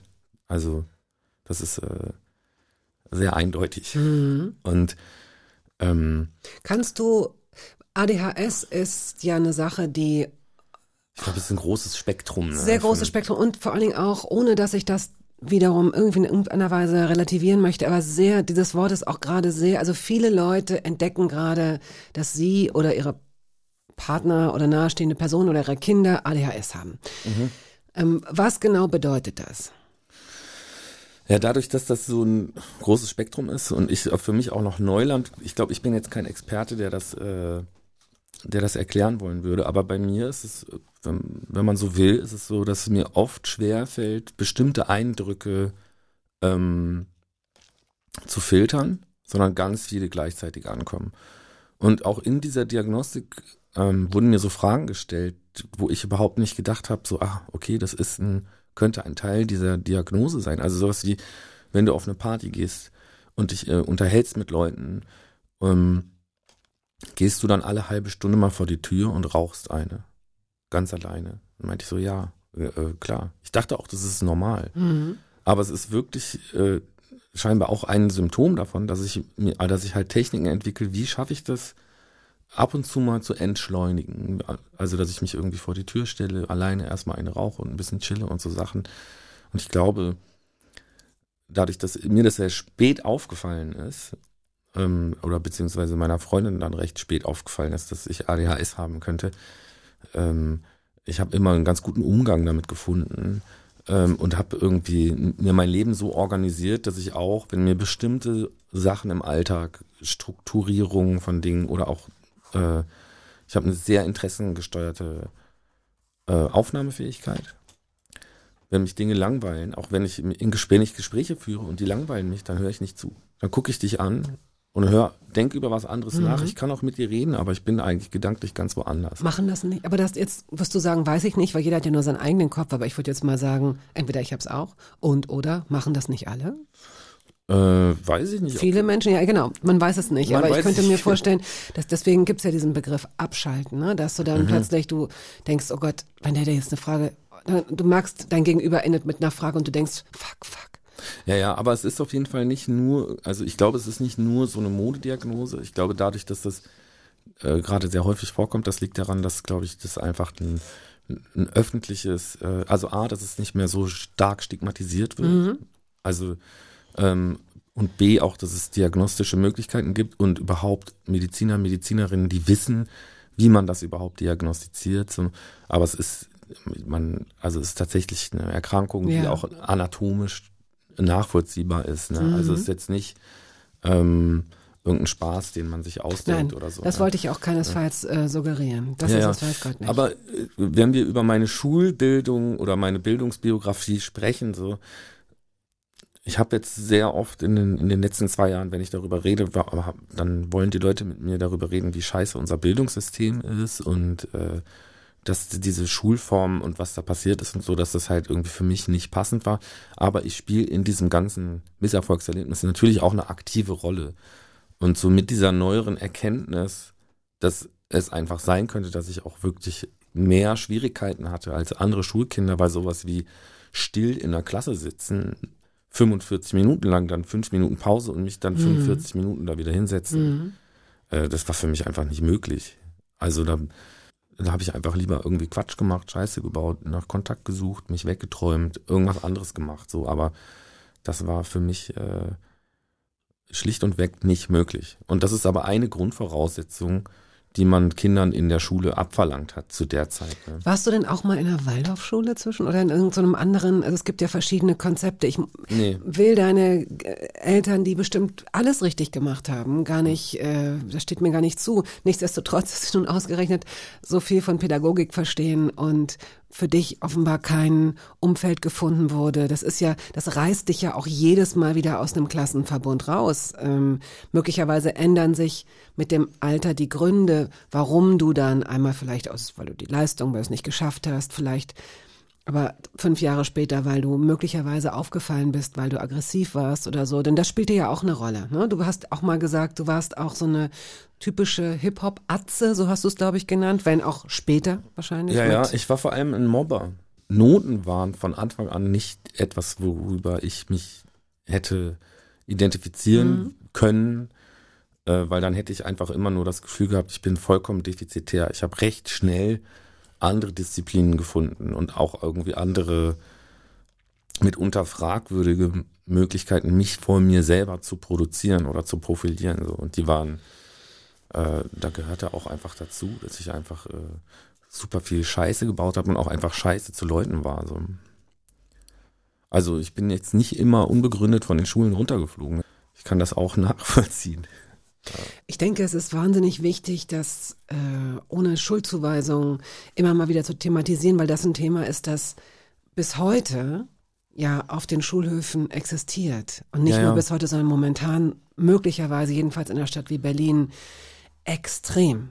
Und äh, durch, die, durch die Möglichkeiten und Reize, die von außen kommen, vielleicht sogar echt nochmal in einer verschärften Version, weil die Kinder so früh mit Dingen konfrontiert werden, die so gar nichts mit einer kindlichen Welt zu tun haben ne? und damit auch klarkommen müssen, sowieso. Hm. Ja, also das weiß ich jetzt nicht, ob, das, The- ob die Thematik irgendwie im urbanen Raum krasser ist als auch im ländlichen Vielleicht oder so. auch nicht. Ich glaube, vielleicht sind das auch andere Dynamiken dann und, oder es unterscheidet sich nur in Inhalten, aber nicht in der Intensität, in der es dann die Gemobbten irgendwie erleben. So, ja. ja, das ist auf jeden Fall was, was mich auch bis heute beschäftigt und wo ich irgendwie in, tatsächlich irgendwann, als ich da nochmal etwas später reflektiert habe, was ich da eigentlich gemacht habe, tatsächlich versucht habe, auch Leute aufzusuchen aus meiner Vergangenheit, um mich zu entschuldigen oder so. Ähm, Ist dir das gelungen? nicht so richtig. Ja. Also ich habe eine, eine Frau habe ich äh, gemobbt, einfach weil sie lesbisch war. Das war, was mich hinterher, also ich war einfach ein homophober Hip-Hop-Idiot. Ähm, und als ich mich dann aus dieser Szene und aus dieser Weltanschauung so emanzipieren konnte, war, war das etwas, was mir furchtbar unangenehm war. Und die habe ich tatsächlich gefunden und die hat halt gesagt, so hör mal, alles, ich habe überhaupt keine Lust mit dir in irgendeiner Form noch irgendwas zu tun zu haben. So verpiss dich einfach. Und das kann, Fair ich, enough. kann ich richtig Ja, gut verstehen. Ne? Aber immerhin. Also wichtig ist ja auch, dass du mit dir selbst, es soll kein Reinwaschen sein, aber wichtig ist, dass du es verstanden hast, rückblickend, und dass es dir leid tut, und dass du es versucht hast. Ist ja auch nicht selbstverständlich. Ich fühle mich nicht zu Hause. Hast du mitgebracht. Ja, Von Georg Kreisler.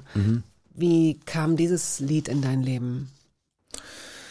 um ehrlich zu sein, ich höre das erst seit ein paar Jahren oder seit zwei Jahren oder so. Ich habe irgendwann nochmal Kreisler, auch weil ich in Interviews so viel über den reden musste. Ich war nie so ein intensiver Kreisler-Nerd, der sich da so äh, reingedickt hat. Also ich kenne Georg Kreisler, ich habe sogar mal versucht, ein Theaterstück von ihm äh, zu lizenzieren. Zu teuer? Ja, ja, was war zu teuer? Ich wollte das mal aufführen, war zu teuer und dann habe ich Georg Kreisler versucht zu erreichen, indem ich ganz viele Leute, die Kreisler mit Nachnamen heißen, angerufen habe und so. Ähm, hat alles nicht funktioniert.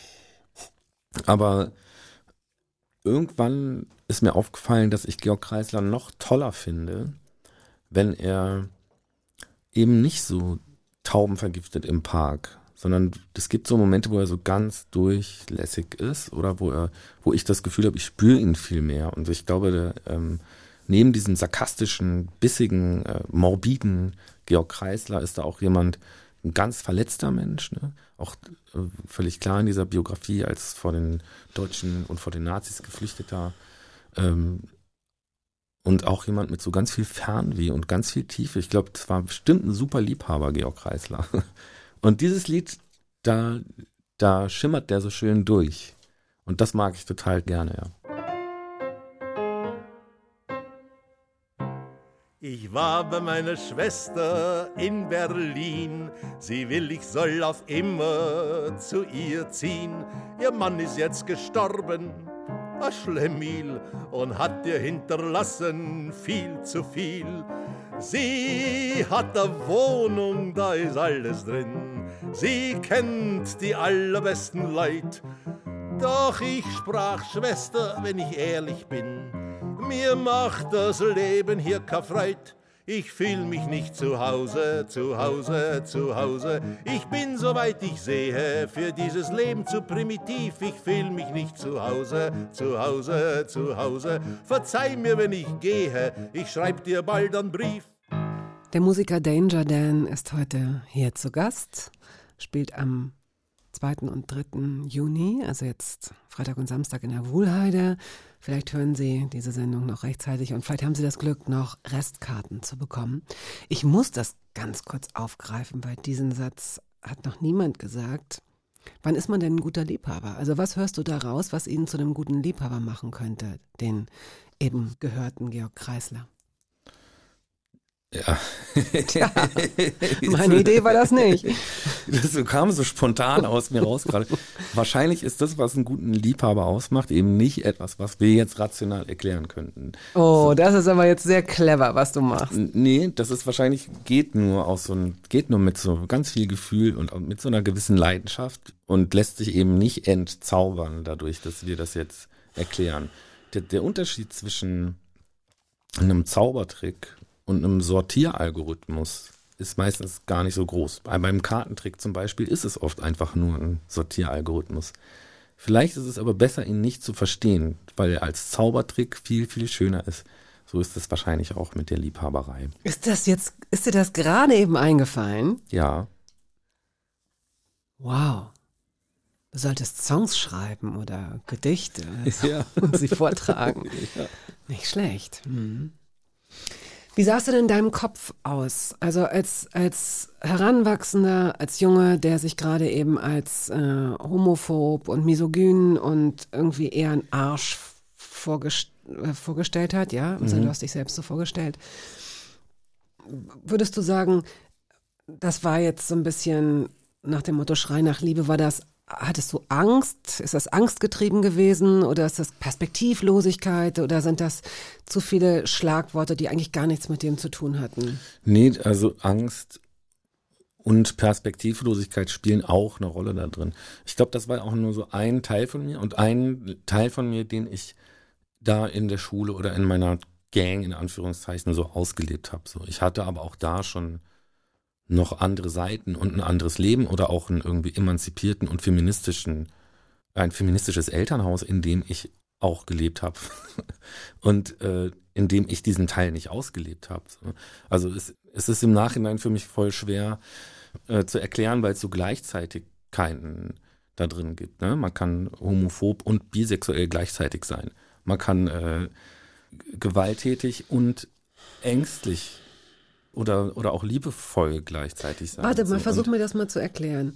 Also, dass man gewalttätig und ängstlich sein kann, verstehe ich. Dass man homophob und bisexuell gleichzeitig sein kann, geht mir nicht so richtig in den Kopf. Ich glaube, wenn du bisexuell bist, dann kannst du nicht homophob sein. Dann ist diese Homophobie möglicherweise ein ist jetzt auch nur eine These, aber eine, eine vorgeschobene, ein, ein vorgeschobener Schutzmechanismus, weil du dich positionieren willst oder weil die anderen das doof finden und du es auch doof findest. Glaubst Ich du, glaube, es gibt Gleichzeitigkeiten. Also ich glaube, man kann das schon auch Mhm. ernst meinen und die Dinge so krass abspalten. Aber der ein, also der eine Teil spaltet das andere ab, der andere spaltet das eine ab. Also schön wäre, wenn es tatsächlich so einen emanzipierten Teil gibt, der so die Wahrheit darstellt von dem, was du im innersten Wesenskern wirklich bist. Aber ich fürchte, die gibt es nicht. Ja, und ich fürchte, es ja, gibt ja. einfach diesen Arsch und dieses Arschloch, was du ja auch gerne als Arsch gerade bezeichnet hast, den gab es auch wirklich. Mhm. So. Ich fürchte auch, dass du, ähm, du hast wahrscheinlich recht, weil letztendlich sind ja die Widersprüche, die wir in uns haben und die auch die Welt uns in allen möglichen Themen vorlebt, das ist ja, glaube ich, wenn es einen Sinn des Lebens gibt, dann ist es daran nicht zu verzweifeln, äh, mit diesen Widersprüchen irgendwie umzugehen, weil, wie du sagst, wenn man länger drüber nachdenkt, wir tragen so viele Widersprüchlichkeiten in uns. Und eigentlich ist das ja auch, man kann es jetzt auch umdrehen und sagen, das ist ja auch was Gutes, weil durch diese Widersprüchlichkeiten mh, geben wir ja auch möglicherweise anderen Perspektiven, mehreren Perspektiven eine Chance. Ne? Also wenn wir, ähm, wenn wir wissen, dass das eine möglich ist und das andere, obwohl es sich vermeintlich ausschließt. Ja, ja, es sind oft, Widersprüche sind manchmal leider nur Gleichzeitigkeiten. Je näher man sie sich anguckt, so. Was ist denn damit dann gemeint? Womit? Mit Gleichzeitigkeiten. Wenn, we- wenn du sagst, Widersprüchlichkeiten sind manchmal nur Gleichzeitigkeiten, hilf mir nochmal. Also es, ich glaube, es gibt Dinge, die sich nicht gegenseitig ausschließen. So. Und in, also, und in meinem Leben gab es den Moment, glaube ich, öfter. Also, dass ich so sowohl als auch, ne? Es war ja jetzt auch nicht so, dass ich von heute auf morgen diese, diese Freundschaften verlassen habe, in denen ich eher so ein ängstlicher, gewalttätiger Dummkopf war und mir irgendwie nettere, emanzipiertere und irgendwie auch vielleicht Kreise gesucht hat, in denen ich mir selber noch näher gekommen bin und mich selber auch mögen gelernt habe, so. Ähm, sondern auch da gab es den einen Kreis und den anderen Kreis und ich habe mich gefragt, was würde passieren, wenn die sich überschneiden. Also das, aber in beiden war ich ja ich. So. Und es gibt dann diese Gleichzeitigkeiten. Ja. So. Kannst du, kannst du in irgendeiner Weise nachvollziehen, wie diese Homophobie in deinen Kopf gekommen ist, wodurch die ausgelöst wurde? Ziemlich sicher äh, ist das meine Sozialisation, meine Hip-Hop- und Rap-Sozialisation. Ich kam, ich habe mich in so einer in so einer Bubble bewegt, wir haben halt so Cool Savage gehört und äh, MOR, Agro Berlin, all diese Müll und ähm, haben so Gangsterfilme nachgespielt. Für uns war schwul ein Schimpfwort. Also das war auch ein Freundeskreis, der, in dem gab es eigentlich keine Frauen. Also es gab einfach so keine einzige Frau und das verstehe ich völlig, weil die sich vollkommen unwohl gefühlt hätten. So, ähm, uns haben, hat Graffiti interessiert und Kiffen und äh, sich cool fühlen und äh, äh, verängstigt mit Pepperspray und Schlagstock durch die Kleinstadt rennen. So. Und ich bin mir ganz sicher, dass diese Subkultur, in der wir uns bewegt haben, nämlich Hip-Hop und Rap, ja.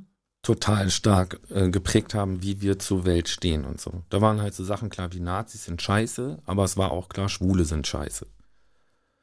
Und äh, das haben wir so nicht hinterfragt, sondern einfach ausgelebt. Ja. Und ist das, ich versuche mir das vorzustellen, ist das so eine Art Mindset, das durch, äh, wo es schon reicht, dass die Gruppe, die Leute, die du gut findest, die Leute, die du cool findest und vor allem von denen du cool gefunden werden willst und von denen du gemocht werden willst, dass die das offenbar akzeptieren oder gut finden. Ich weiß, so theoretisch lässt sich das wahrscheinlich blöde analysieren, das klingt jetzt etwas hölzern.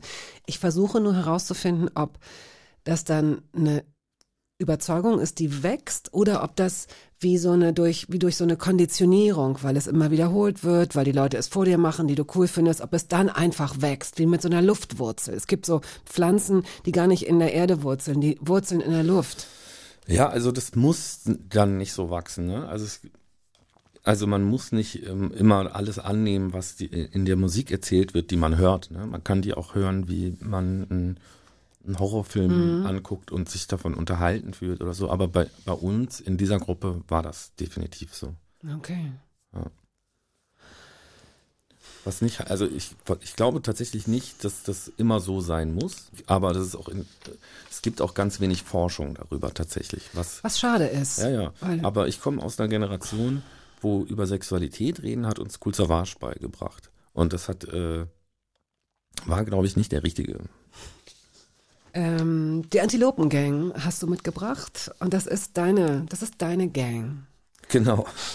Ihr habt euch, also wir sind jetzt nicht ganz so biografisch, das ist schon klar. Ihr habt euch, äh, du hast ja vorhin schon gesagt, du hast in verschiedenen Bands mitgespielt. Es gab das Cheer Trio, es gab Caught in the Crack, Mhm. ein, ein, ein Gangster-Rap-Satire-Projekt, whatever this means. Wann genau haben, hat sich die äh, Antilopen-Gang gegründet? Wann war das? Die Antilopen-Gang in der Konstellation, also das machen wir schon sehr lang Musik. Ich glaube so Anfang der Nullerjahre. Wir haben uns aber erst ab 2009 oder 10 Antilopen-Gang genannt. Das waren davor schon, äh, gab es äh, verschiedene andere Vorstufen, sage ich mal. Die Anti-Alles-Aktion oder davor so ein politisches Netzwerk, Hip-Hop-Partisan. Das war schon eine Zeit, wo ähm, wo ich eigentlich genau das passt eigentlich ganz gut gerade. Das knüpft gut an das Gespräch an, das wir gerade hatten, also wo wir uns zusammengefunden hatten, weil wir diesen reaktionären ähm, Tendenzen im Rap etwas dagegen setzen wollten, sowohl als Künstler, Musiker als auch als politische Aktivisten und gesagt haben, hey, äh, Rap muss nicht misogyn sein, Rap muss nicht homophob sein, Rap kann queer sein, Rap kann feministisch sein, Rap kann antifaschistisch sein. Ähm, und da haben wir uns so zusammengefunden und über diese Netzwerkarbeit habe ich äh, Kolja von der Antilopen Gang kennengelernt. Und in dieses Netzwerk rein habe ich dann irgendwie noch meinen Bruder geholt, damals eigentlich nur Panikpanzer, eigentlich, weil er eine Website dazu bauen wollte. Und er ist da aber auch sofort drin aufgegangen, auch als Musiker drin Mhm. aufgegangen. Wir hatten dann unsere ersten eigenen Konzerte. Und man muss die Antilopen-Gang, glaube ich, man muss die verstehen, so ein bisschen wie, wir hatten ja so einen Posse-Gedanken, so wie ein Wu-Tang-Clan oder so, wo ganz viele Leute unter anderem in anderen Konstellationen noch Musik machen oder auch nur Solo-Alben machen, aber wir uns als Mutterschiff immer die Antilopen-Gang quasi auf die Fahnen geschrieben haben. Erst, äh, das hat sich dann so rauskristallisiert, das waren noch mehr Leute bei, irgendwann waren wir nur noch vier und der vierte ist leider irgendwann gestorben und erst nach dem Tod der vierten, also seit wir diese drei sind, ähm, haben wir, glaube ich, angefangen, so uns als Band wirklich wie ein Bandgefüge zu begreifen. Davor war Mhm. das ein etwas loserer Zusammenschluss. Und was ist diese A-Fixierung? Das mit dem A. Also ähm, das, das, irgendwann ist es mir aufgefallen. Also es ist die Antilopengang. Äh, die Alben beginnen mit A, Aversion, Abwasser, Anarchie und Alltag, Abbruch, Atombombe, Ad Adrenochrom. Also, ah, da haben wir es ja wieder. Da haben wir wieder das Kinder, Kinderblut oder wie war das nochmal für die Gesichtscreme, diese Verschwörungstheorie. Also was ist das mit den A's? Ja, die Anti-Alles-Aktion, die Antilopen-Gang. Wir haben, ich weiß gar nicht, wie das passiert ist. Aschenbecher war ein Album. Stimmt. Ähm, irgendwann, ah, irgend, wir haben irgendein Album Aversion genannt und danach Abwasser und dann war das für uns so eine Art Selbstläufer. Also wir haben dann, wir haben wirklich letztes Album, das hieß äh, Abbruch, Abbruch. Da haben wir wirklich gesagt, jetzt reicht's. Äh, wir müssen irgendwas anderes finden. Wir müssen das irgendwie anders nennen. Und auf einmal kam Abbruch, Abbruch. Und dann haben wir, ja, okay, dann nennen wir das halt Abbruch, Abbruch. Und es ist auch schwierig. Also wenn man immer A macht, was macht man denn als nächstes? Müssen wir dann ein Album mit B machen? Oder können wir auch eins mit D oder E machen? Ich fürchte, wir werden jetzt beim A einfach bleiben. Stimmen aus dem Sumpf heißt das Lied, das wir jetzt hören. Ja, toll. Das, ja, toll. Ey, ich glaube, das ist, ich finde das, also für mich ist das eins der schönsten Antilopen-Gang-Lieder. Ich glaube, es ist ein bisschen düster und die Hörgewohnheiten von vielen Leuten, die die Sendung hören, trifft es vielleicht auch nicht. Aber es ist so etwas, was uns drei auch verbindet. Mhm. So ein, hatten alle immer so Schattenseiten in uns. Und in dieser Antilopen-Gang haben die aber auch ihren Platz. Und in diesem Lied haben die auch ihren Platz gefunden. Und äh, deswegen mag ich das Lied viel lieber tatsächlich als diese komischen Hits über Pizza oder, oder sowas. Hi Baby, wie geht es? Ich bin ein Penner. Meine Lieder laufen jetzt auf einem Radiosender. Man könnte sagen, ich hab mir meinen Traum erfüllt. Unser Bühnenbild besteht aus einem Haufen Müll. Andere Leute in meinem Alter kaufen Häuser, kriegen Falten. Ich hingegen kriege Morddrohungen in Kommentarspalten. Ich habe es verstanden, steige lachend aus den Bands, finde keinen einzigen Freund unter 20.000 Fans. Ich öffne keine Briefe, denn Briefe sind grundsätzlich schlecht. Wer mir einen Brief schreibt, dem schulde ich Geld oder der will irgendwas. Früher Harzantragsquatsch und jetzt Plattenvertrag und Staatsanwaltschaft ist doch alles für'n Arsch. Ich markiere meine Mails als gelesen. Der Musiker Danger Dan ist heute hier zu Gast. Und auch wenn es wenn diese Geschichte eigentlich vordergründig nichts mit Musik zu tun hat und auch wenn wir sie wahrscheinlich eigentlich biografisch jetzt gar nicht sinnvoll einflechten können, würde ich dich doch bitten, sie kurz zu erzählen. Ähm, Stichwort die Idee einer Reise von San Diego nach San Francisco zu trampen. Ha, hey, da habe ich auch, glaube ich, noch nie so prominent drüber geredet. Ja. ähm, die, die Idee war ja eigentlich noch blöder. Also ich war da mit, äh, mit einer Reggae-Band mal wieder unterwegs, war auf USA-Tour und dachte, wenn ich schon in, in Kalifornien bin, dann will ich auch diese Strecke trampen. Ich habe mir vorher dieses äh, On the Road Buch noch extra geholt, das mir hinterher sogar den Arsch gerettet hat. Da komme ich gleich drauf zurück. Und meine dumme Idee war ja noch, noch, noch nicht mal trampen. Ich wollte wie so ein Hobo auf so Züge aufspringen auf so Güterzüge und diese Strecke wie so ein Hobo hinter mich bringen.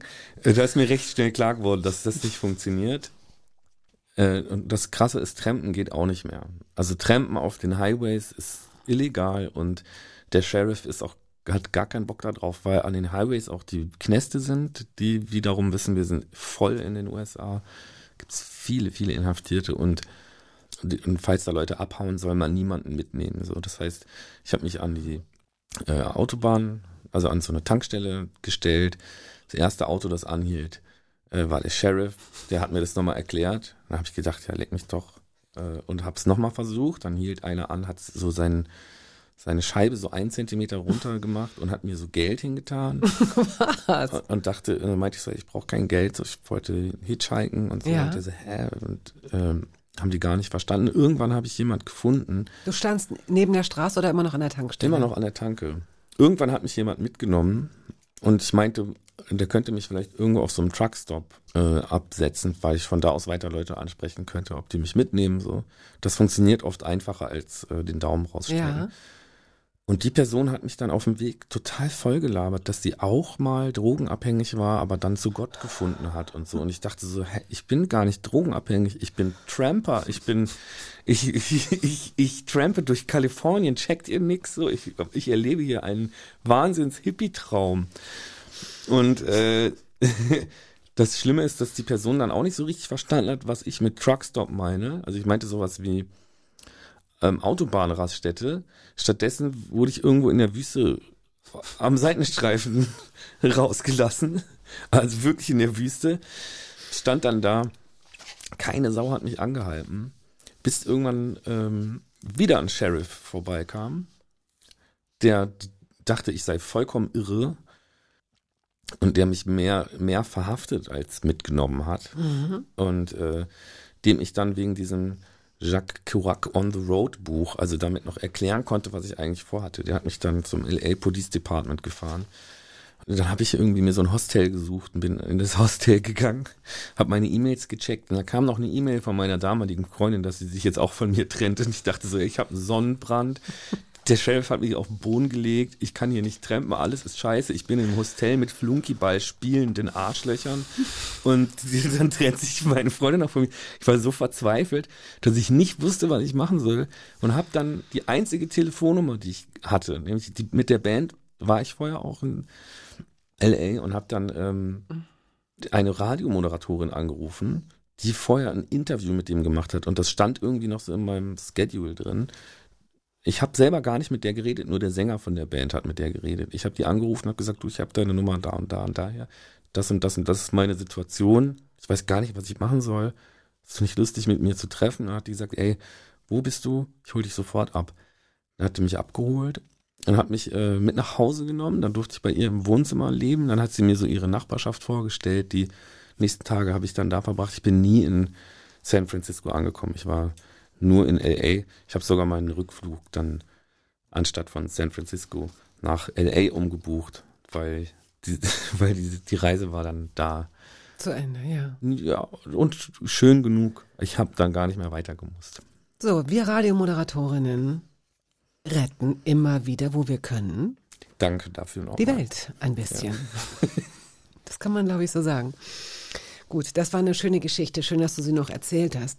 Also du bist zwischendurch immer mal wieder gereist, um die Welt gefahren und warst dann auch wieder zu Hause, hast teilweise absurde Jobs gemacht. Ich glaube, du hast auch mal ein Mobilfunkunternehmen in irgendeiner Filiale gearbeitet. Ja, also so. Sachen, die dich gut.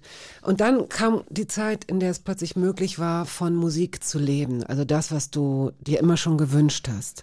Und dann kam die Zeit, in der das als Danger Dan auf jeden Fall besser lief als gedacht. Also korrigiere mich, aber jetzt auf die letzten zwei Jahre betrachtet oder wenn man jetzt die letzten zwei Jahre betrachtet, habe ich irgendwo aufgeschnappt, mit der Antilopen-Gang wart ihr kurz vorm Bankrott. Also ihr hattet zwar Spaß und die Leute kennen und mögen euch und so weiter, aber es hat sich einfach nicht gerechnet, es hat sich nicht finanziert. Und dann, Ja, man muss schon sagen, das lag dann an der Pandemie. Und also, wir, Antilopengang funktioniert eigentlich auch als Firma sag, oder als Arbeitgeber für uns eigentlich sehr gut. Wir haben nur sehr faul und lange Zeit gelassen, ein neues Album zu machen. Und als wir dann, haben das aber so getimt, so, okay, dann sind die Kassen leer, dann gehen wir auf Tour. Aber dann kam die Pandemie. ja, ja.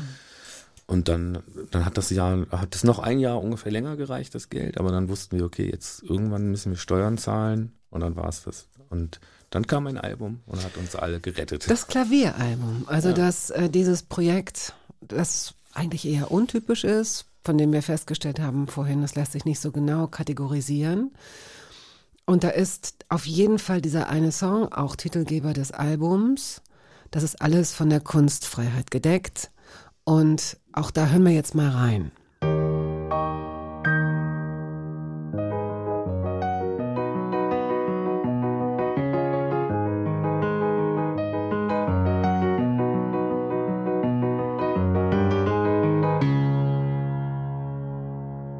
Also jetzt mal ganz spekulativ. Angenommen, ich schriebe mal ein Lied, in dessen Inhalt ich besänge, dass ich höchstpersönlich fände, Jürgen Elsässer sei Antisemit. Und im zweiten Teil der ersten Strophe dann würde ich zu Kubitschek den Bogen spannen. Und damit meinte ich nicht nur die rhetorische Figur, sondern das Sportgerät, das Pfeile schießen kann. Juristisch wäre die Grauzone erreicht, doch vor Gericht machte ich es mir wieder leicht. Zeig mich an und ich öffne einen Sekt. Das ist alles von der Kunstfreiheit gedeckt. Das ist alles von der Kunstfreiheit gedeckt. Danger Dan. Das Album, auf dem auch das Lied ist, war insgesamt 36 Wochen in den deutschen Albumcharts. So. Wer sich das Video anschaut, der sieht dich, wie du im Konjunktiv, also unverfänglich, all das sagst. Diese Menschen kommen darin vor, aber du sagst ja nur, was wäre, wenn. Mhm. Gab es bislang schon Versuche, sich in dem Punkt, keine Ahnung, anzuzeigen, anzuklagen, irgendwas Gerichtliches gegen dich in die Wege zu leiten? Nee. Also, das hat sich niemand getraut. Fast schon ein bisschen schade, weil das Kunstwerk wäre ja noch abgeschlossener gewesen, wenn es am Ende verboten worden wäre. Stell dir mal vor, das ist alles von der Kunstfreiheit gedeckt, ist doch nicht von der Kunstfreiheit gedeckt. Naja. Und das muss dann so ein deutsches Gericht entscheiden. Also das wäre auf jeden Fall noch viel spannender geworden. Ja. Aber haben sie sich alle nicht getraut. Ähm, wahrscheinlich auch, weil die in der öffentlichen Debatte darüber schon verloren hätten, in dem Moment, wo sie mich verklagen. Warum machst du dich so angreifbar und ähm, nimmst eine Kalaschnikow mit ins Bild? Findest du, ich mache mich dadurch angreifbar? Ich finde schon, weil Pazifismus, ich weiß nicht, ob, ob Pazifismus mehr ist als ein Traum, so eine, so eine Idealvorstellung. Kann sein, dass es irgendwie funktioniert. Ich glaube nicht wirklich dran. Ich glaube auch, äh, dass ein Land, weil Pazifismus bedeutet auch, dass ein Land, das militärisch angegriffen wird, nicht sich nicht sozusagen verteidigen sollte militärisch oder also wie auch immer. Das ist, eine ganz subjektive. Oder dass kein Land mehr ein Land militärisch Super, angreifen super. würde. Ne? Und dann sind wir Also- äh, bei den, äh, bei den, sind wir wieder bei so einer Traumvorstellung. Ne? Ja. Also ich meine, der Status quo der Welt zeigt deutlicher denn je, äh, dass das nicht so läuft. Aber natürlich ist eine Gewaltverherrlichung, die man dir vorwerfen könnte, dadurch, dass du indirekt, du tust es nicht, auch das ist nicht justiziabel, aber theoretisch könnte man daraus ableiten, dass du zu zivilem Ungehorsam mindestens aufrufst. Also was man mit einer Kalaschnikow machen Ja. würde, wäre mehr Brief als ziviler öffnen? Nein, Ungehorsam. genau. Nee, ich glaube, ich habe da was gemacht, äh, was gerade in den letzten Jahren eigentlich eher eine rechte Strategie war. Also was die AfD sehr viel gemacht hat. Unglaublich polarisierende Dinge erzählen, ja, riesengroße Aufmerksamkeit haben und dann einfach mit dem nächsten Skandal überschatten und irgendwie diese Grenzen von dem, was noch gesagt werden darf, ständig aufweichen dadurch. So. Und wenn ich das, was ich da erzähle, ähm, mit einer Kalaschnikow in der Hand, böse guckend in eine Kamera erzähle, das wirkt wirklich ganz, ganz anders. Es war mir natürlich auch wichtig, in dem Moment das auf einer Theaterbühne zu machen, also das in, in, in bestimmten Kunstkontext zu setzen und, und es am Ende auch zu brechen. Also das Video endet eben nicht damit, dass ich mit einer Kalaschnikow da stehe und sage, es geht hier um, wenn du friedlich gegen die Gewalt nicht ankommen kannst, ist das letzte Mittel, das uns allen bleibt, Militanz. Sondern es endet damit, dass ich wie ein Clown mit Torten und, und beworfen Tomaten und so weiter. Tomaten ja, ja. beworfen werde, ja. Und ich finde, also ähm, es gefällt mir und es gefällt mir auch, dass du mit so wie so Text-Bildscheren arbeitest, auch in anderen Videos. Äh, Du hast auch ein ganz bemerkenswertes Lied gemacht gegen Misogynie, gegen Frauenhass. Ähm, Sand im, im, im, im Sand in die Augen. Sand in die Augen. Das ist ein super Text, den du, und das ist das, was man mit Text-Bildschere meint, ähm, wenn der Text eigentlich was anderes sagt, als, als die Bilder zeigen. Ne? So. Also in der Werbung ist sowas verpönt, wenn man so will, aber man kann das auch als, als Stilmittel, als Kommunikationsmittel einsetzen. Das hast du gemacht. Das ist unglücklicherweise von vielen so nicht verstanden worden, denn die haben dir vorgeworfen, dass du genau wie, du arbeitest ja mit denselben Mitteln, du hast ja auch Frauen, du hast ja genau dieselben ästhetischen Sachen, die in Hip-Hop-Videos klassischerweise vorkommen. Ich, das ist eins zu eins das Prototyp Rap-Video. Ist es, genau. Ja. Also es Und ist, das transportiert auch genau dieses ähm, Frauenbild und genau dieses, auch diese absurde Männerrolle. Also auch da, irgendwer hantiert da wieder mit Waffen rum und ein teures Auto. Ähm, und irgendwelche Frauen, die halt total objektifiziert werden und Ja. eigentlich nur als Dekoration äh, dienen und sich lassiv bewegen. Und es ist, ich glaube, es ist sehr, sehr wichtig, dass du, äh, oder dass wir alle immer wieder diesen ähm, Impulsen widerstehen, Dinge bloß nicht missverständlich zu machen. Denn da ist es wichtig, dass du das gemacht hast. Denn die Leute haben hingeguckt, man ist irritiert, vielleicht ein zweiter Blick, vielleicht hätten sich manche Leute dieses Video gar nicht angeguckt, wenn es nicht genau diese optischen Reize gehabt Aber hätte. um ehrlich zu sein, ich habe so weit gar nicht gedacht. Ich habe gar nicht gedacht, dass jemand das nicht verstehen könnte. Also für mich war das, dass ich etwas vorführe. Mhm. Also dass ich dieses, was sich schon so zur Normalität geworden ist, in, in so Musikvideos. Und das ist ja nicht nur Rap, das geht, diese absurden Videos gibt's ja in, äh, in, in, sehr viel in der Popularmusik und auch so Künstler, die man jetzt eher, also wo man auch nicht das Gefühl hat, das sind jetzt misogyne Arschlöcher.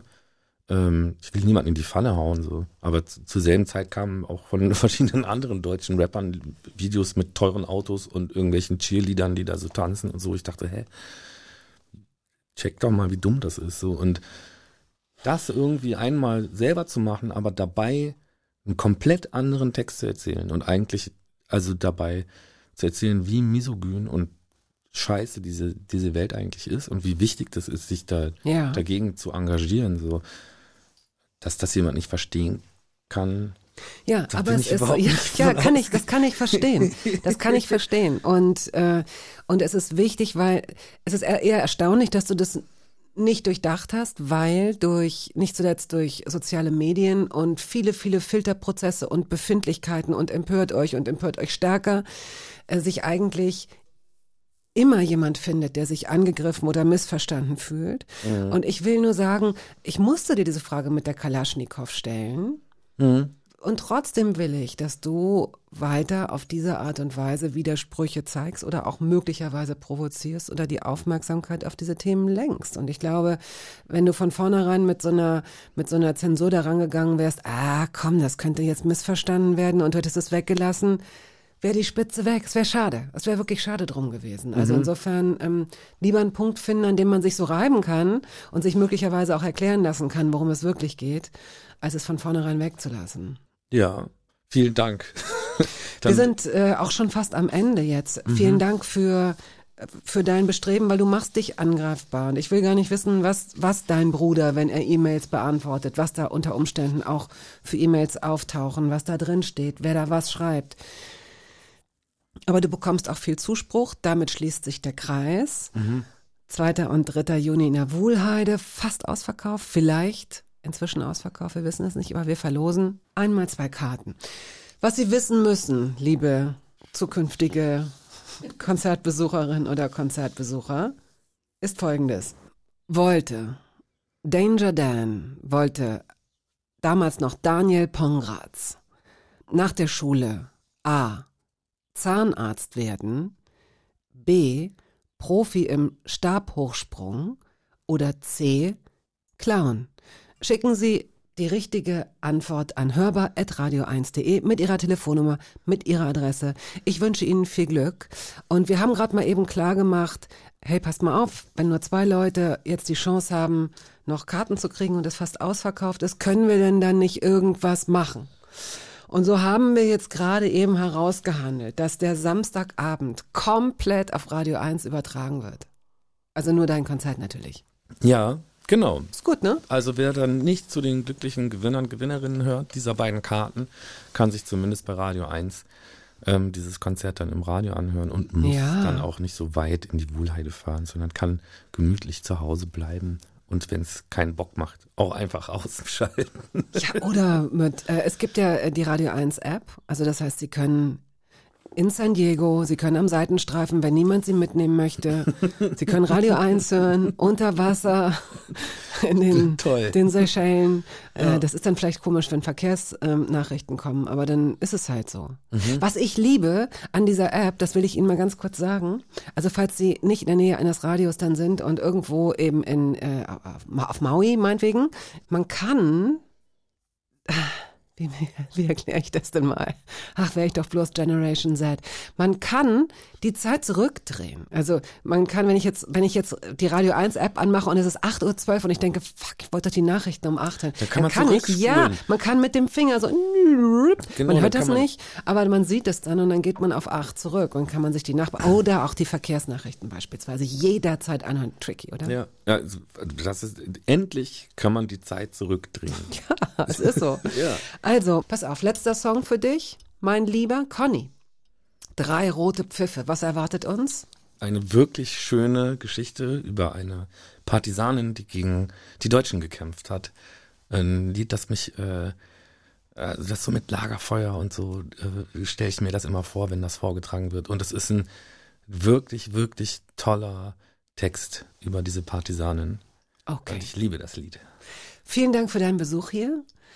Wenn Sie möglicherweise gerade erst eingeschaltet haben, dann können Sie sich das Gespräch jederzeit als Podcast anhören. Und ähm, ich sage, ich rufe hinaus, wohin auch immer, aus dem Radio, aus dem Verstärker, aus der App, aus dem Smartphone. Hey, tschüss! Tschüss. Im Kreis ihrer Enkel die alte Frau zeigt mit erhobener Hand auf die Wälder, die dunklen über der Drau. Jetzt zeige ich euch euer Land. Jetzt zeige ich euch euer Land. Das war der Podcast der Radiosendung Hörbar Rust. Wir hoffen, dass es Ihnen gefallen hat. Wenn Sie möchten, Sie können ihn abonnieren.